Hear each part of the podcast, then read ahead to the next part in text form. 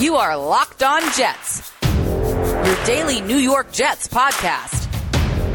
Part of the Locked On Podcast Network, your team every day.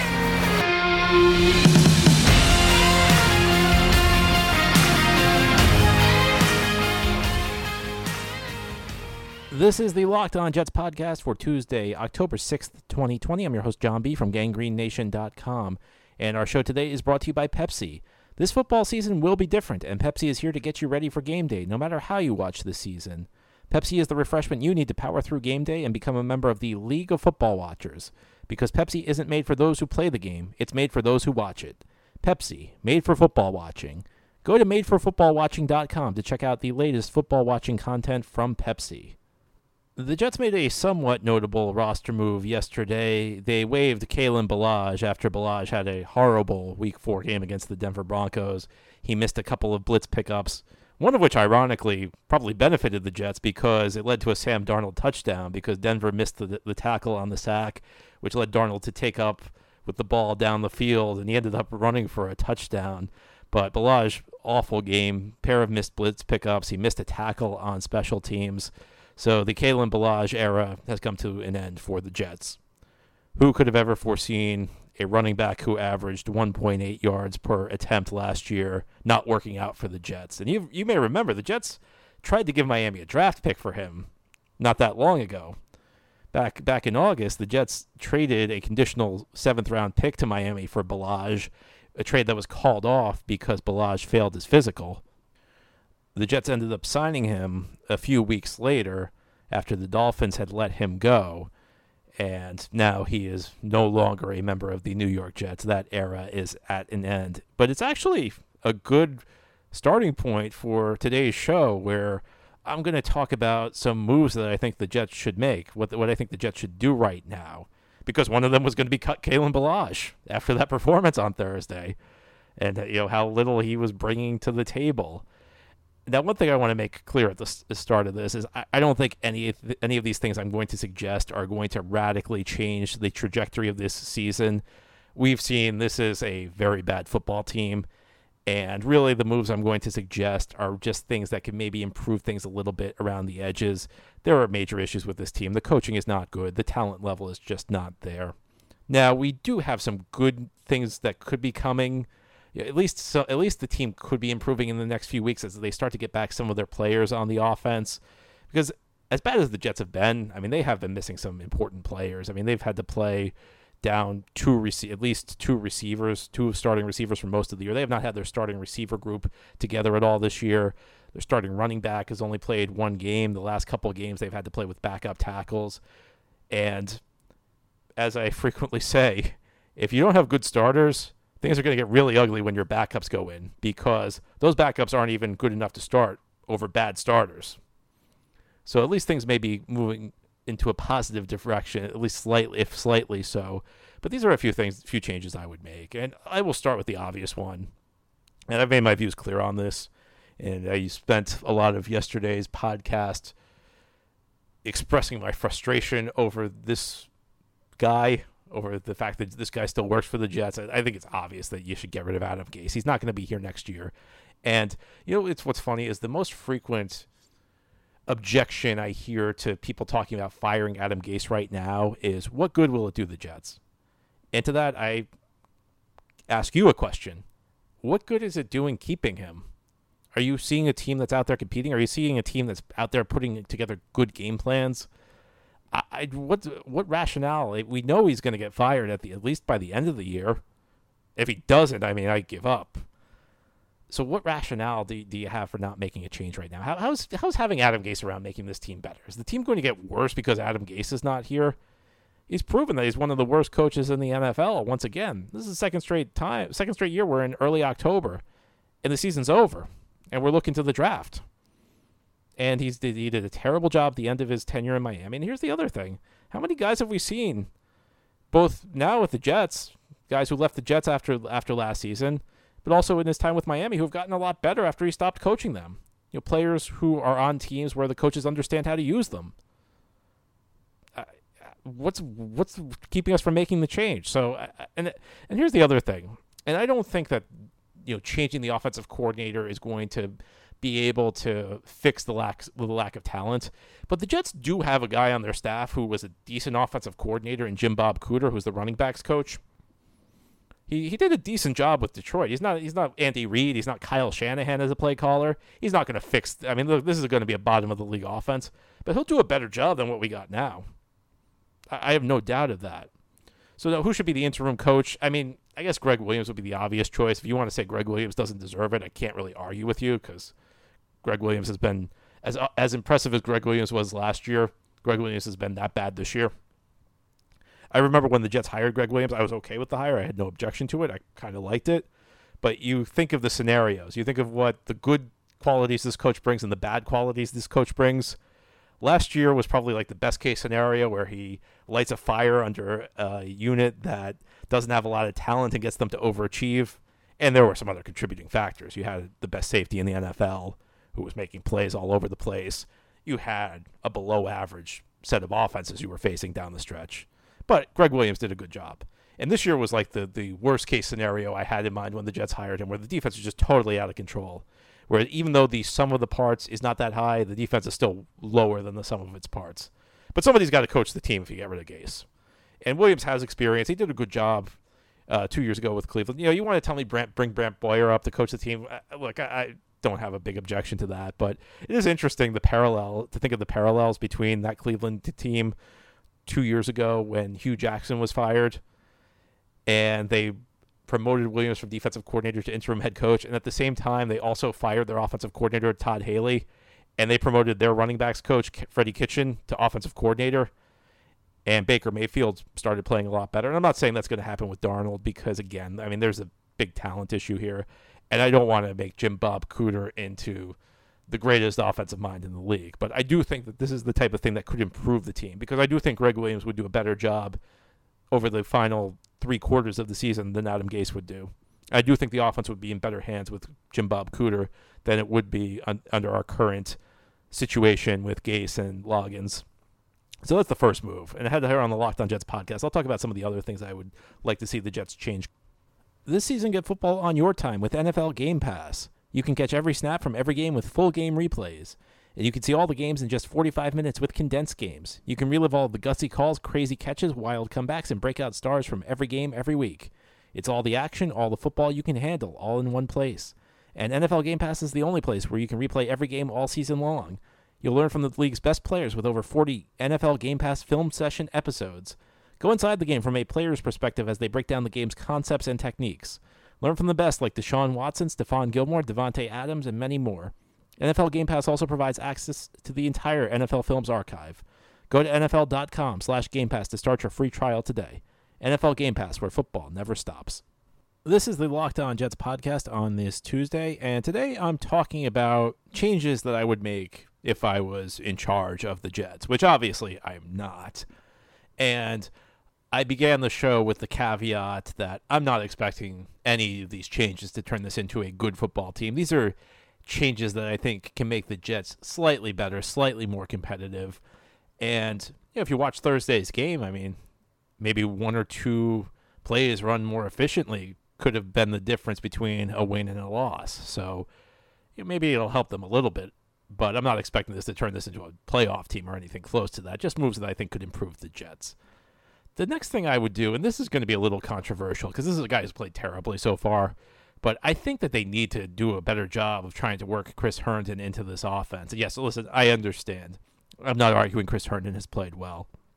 But if you were asking me which player is most likely to have the patented post-Adam Gase breakout on the Jets, because it's happened with so many players, and you're seeing it with guys who were on the Jets last year who have gone to new teams and are playing great. Mr. Anderson in Carolina, some of the offensive linemen who left last year.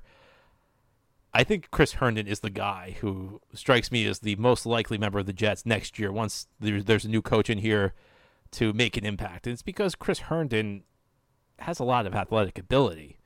In fact, the Jets spent their training camp talking about how talented he was and what an integral part of the offense he was going to have. And they really have not worked him into the offense at all. And I wonder a little bit because there have been numbers that have been put out there about how he's blocking at one of the highest rates of any tight end in the NFL. You wonder, how different would he be if they were trying to make a point to work him down the field more, because they're not really trying to do that. And you wonder how that's impacting his play. And again, that's not really an excuse for Herndon, because Herndon's got to be better. Dropping too many passes. That's not an excuse for Herndon. But I do wonder whether he'd be better if the Jets were trying to utilize him more. And when you look at what the Jets have in the passing game, especially with all these key players out, you have Sam Darnold throwing the ball to Chris Hogan. You got Sam Darnold throwing the ball to Lawrence Cager. I mean, things are so bad that Jeff Smith actually looked pretty good. Jeff Smith was an undrafted free agent they signed last year. And Jeff Smith, I rewatched the game. I rewatched the film. Jeff Smith wasn't running spectacular routes. Jeff Smith was okay. He added a little bit of a speed element to it. He was just running routes a little bit better than those other guys. And Sam Darnold was able to get him the ball with even a little bit better route run than your typical Chris Hogan route or your typical Lawrence Cager route, with a slight improvement in the route running ability. Sam Darnold was able to get him the ball. So I would look to utilize Herndon more. And again, I know the response is going to be, he's been terrible. And if that's your response, you're right. But we don't really have a lot of great options, even with some of the receivers coming back into the lineup. And that's one of the things I don't understand. I understand. I get it. He's dropped passes. But look at the other options here. Why has there not been more of a point to get him more involved, to get him engaged, to get him into the flow of games? I don't really get it. And on the same note, if I'm going to increase Chris Herndon's role, and I don't want to, I've been talking about this a lot, so I don't want to go too much into this, but I'm sorry, Frank Gore cannot be 12th in the NFL in carries. Get some young legs in there. Get Michael P. Ryan in there.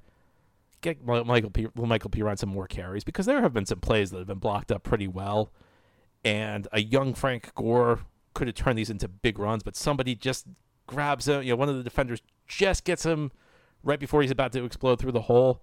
They got to get some younger legs in on this offense. I think that's all there is to it. Frank Gore, I've said this, nothing but respect for him. Great career. Good, not a bad guy to have in the locker room. I'm not going to say cut Frank Gore, because I think he's a good guy to have around. Guy who's a professional in every sense of the word, and that's why he gets praised so much. Every time you watch a game, you hear the announcers talk about the ageless Frank Gore. They show how he looks exactly like he did when he was a rookie. They show the 2005 picture with his 2020 picture, and he doesn't look like he's aged a day, and that's all great. But unfortunately, his game has aged. He's not the player he used to be, and yes, he is a player who I think can help you in a limited capacity. I do think he can handle a couple touches a game, but the Jets cannot build this offense through him the way they've been doing. So I think that something needs to change on that front. I think the Jets need to greatly reduce. I want to see more Herndon and less Gore. And I'm not saying Herndon's going to be great. I'm saying he's the best option we got right now.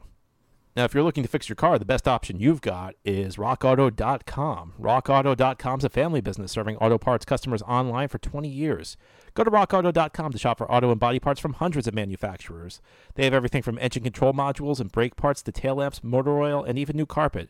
Whether it's for your classic or daily driver, get everything you need in a few easy clicks delivered directly to your door. RockAuto.com's prices are always reliably low, and the same for professionals and do-it-yourselfers.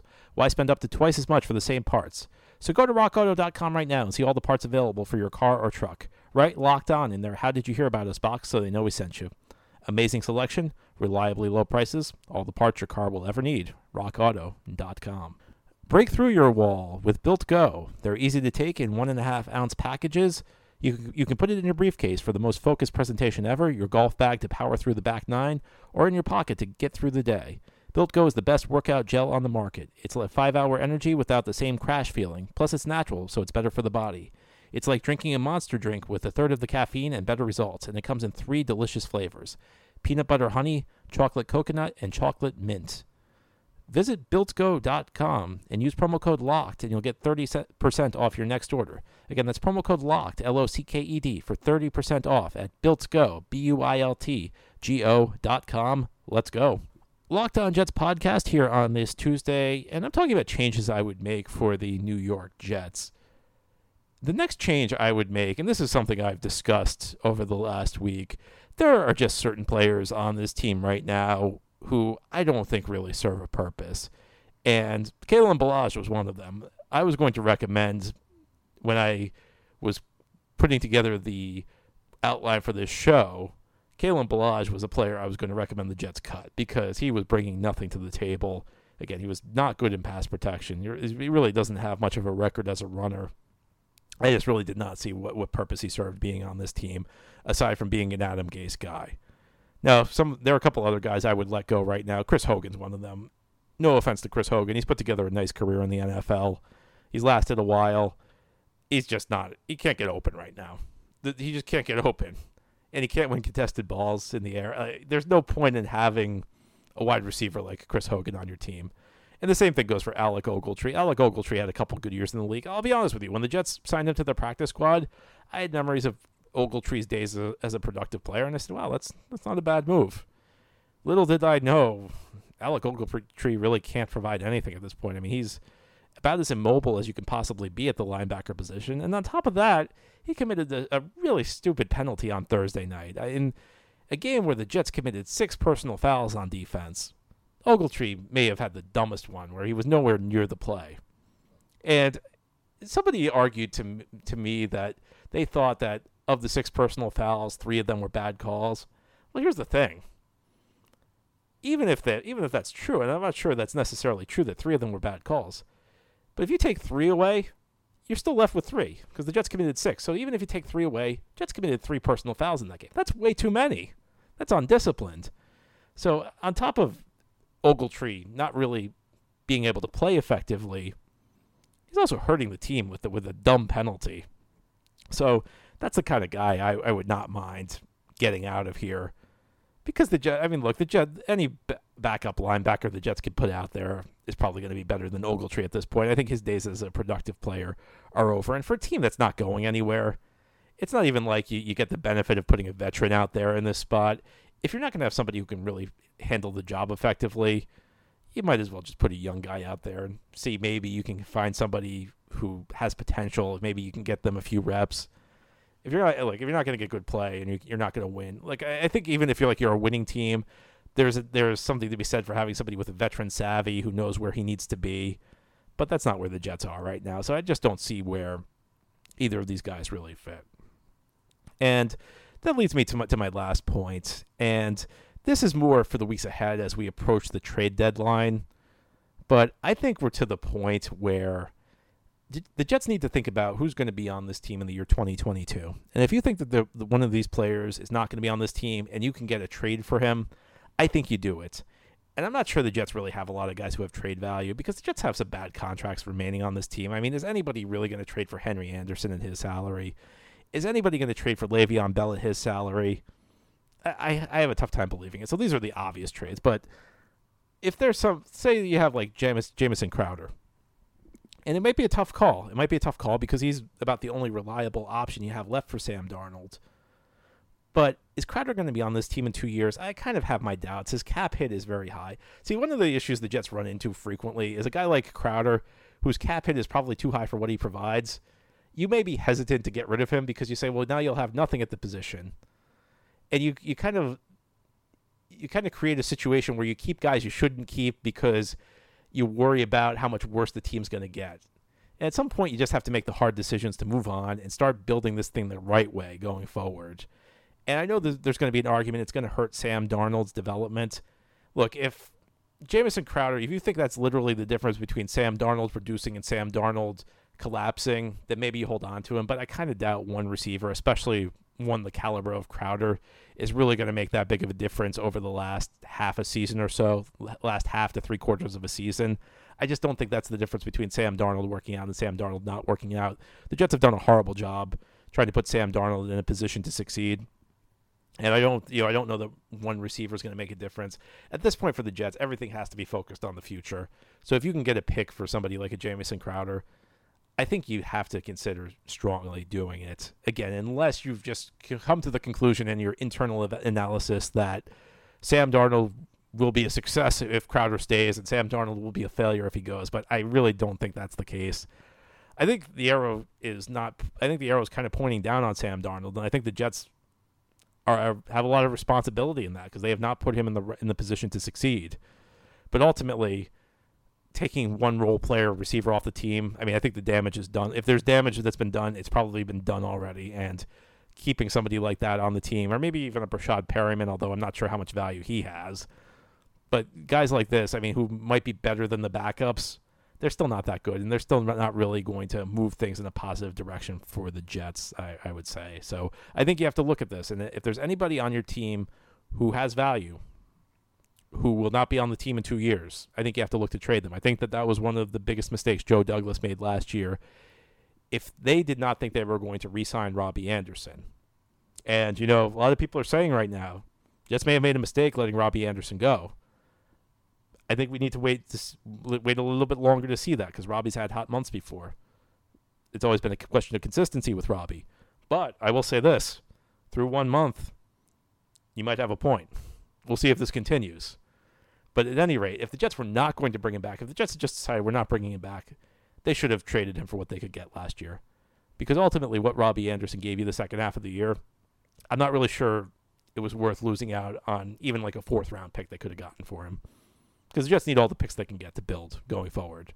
Now, if a player, you think a player is going to be part of your long-term solution, that you don't trade him. You think the player is going to be producing for you at a reasonable salary in 2022? I'm not saying you trade him. And if there's a player who's about to become a free agent this offseason who you want to re-sign and you think you can get it done at a reasonable salary, re-sign him.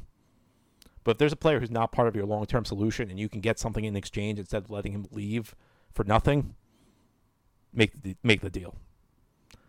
That's all for our show today. Thank you for listening. This has been the Locked On Jets podcast, part of the Locked On Podcast Network. As always, if you enjoy our show, subscribe to it and leave it a good review. I hope you have a great Tuesday, everybody. We'll be back tomorrow with our weekly mailbag.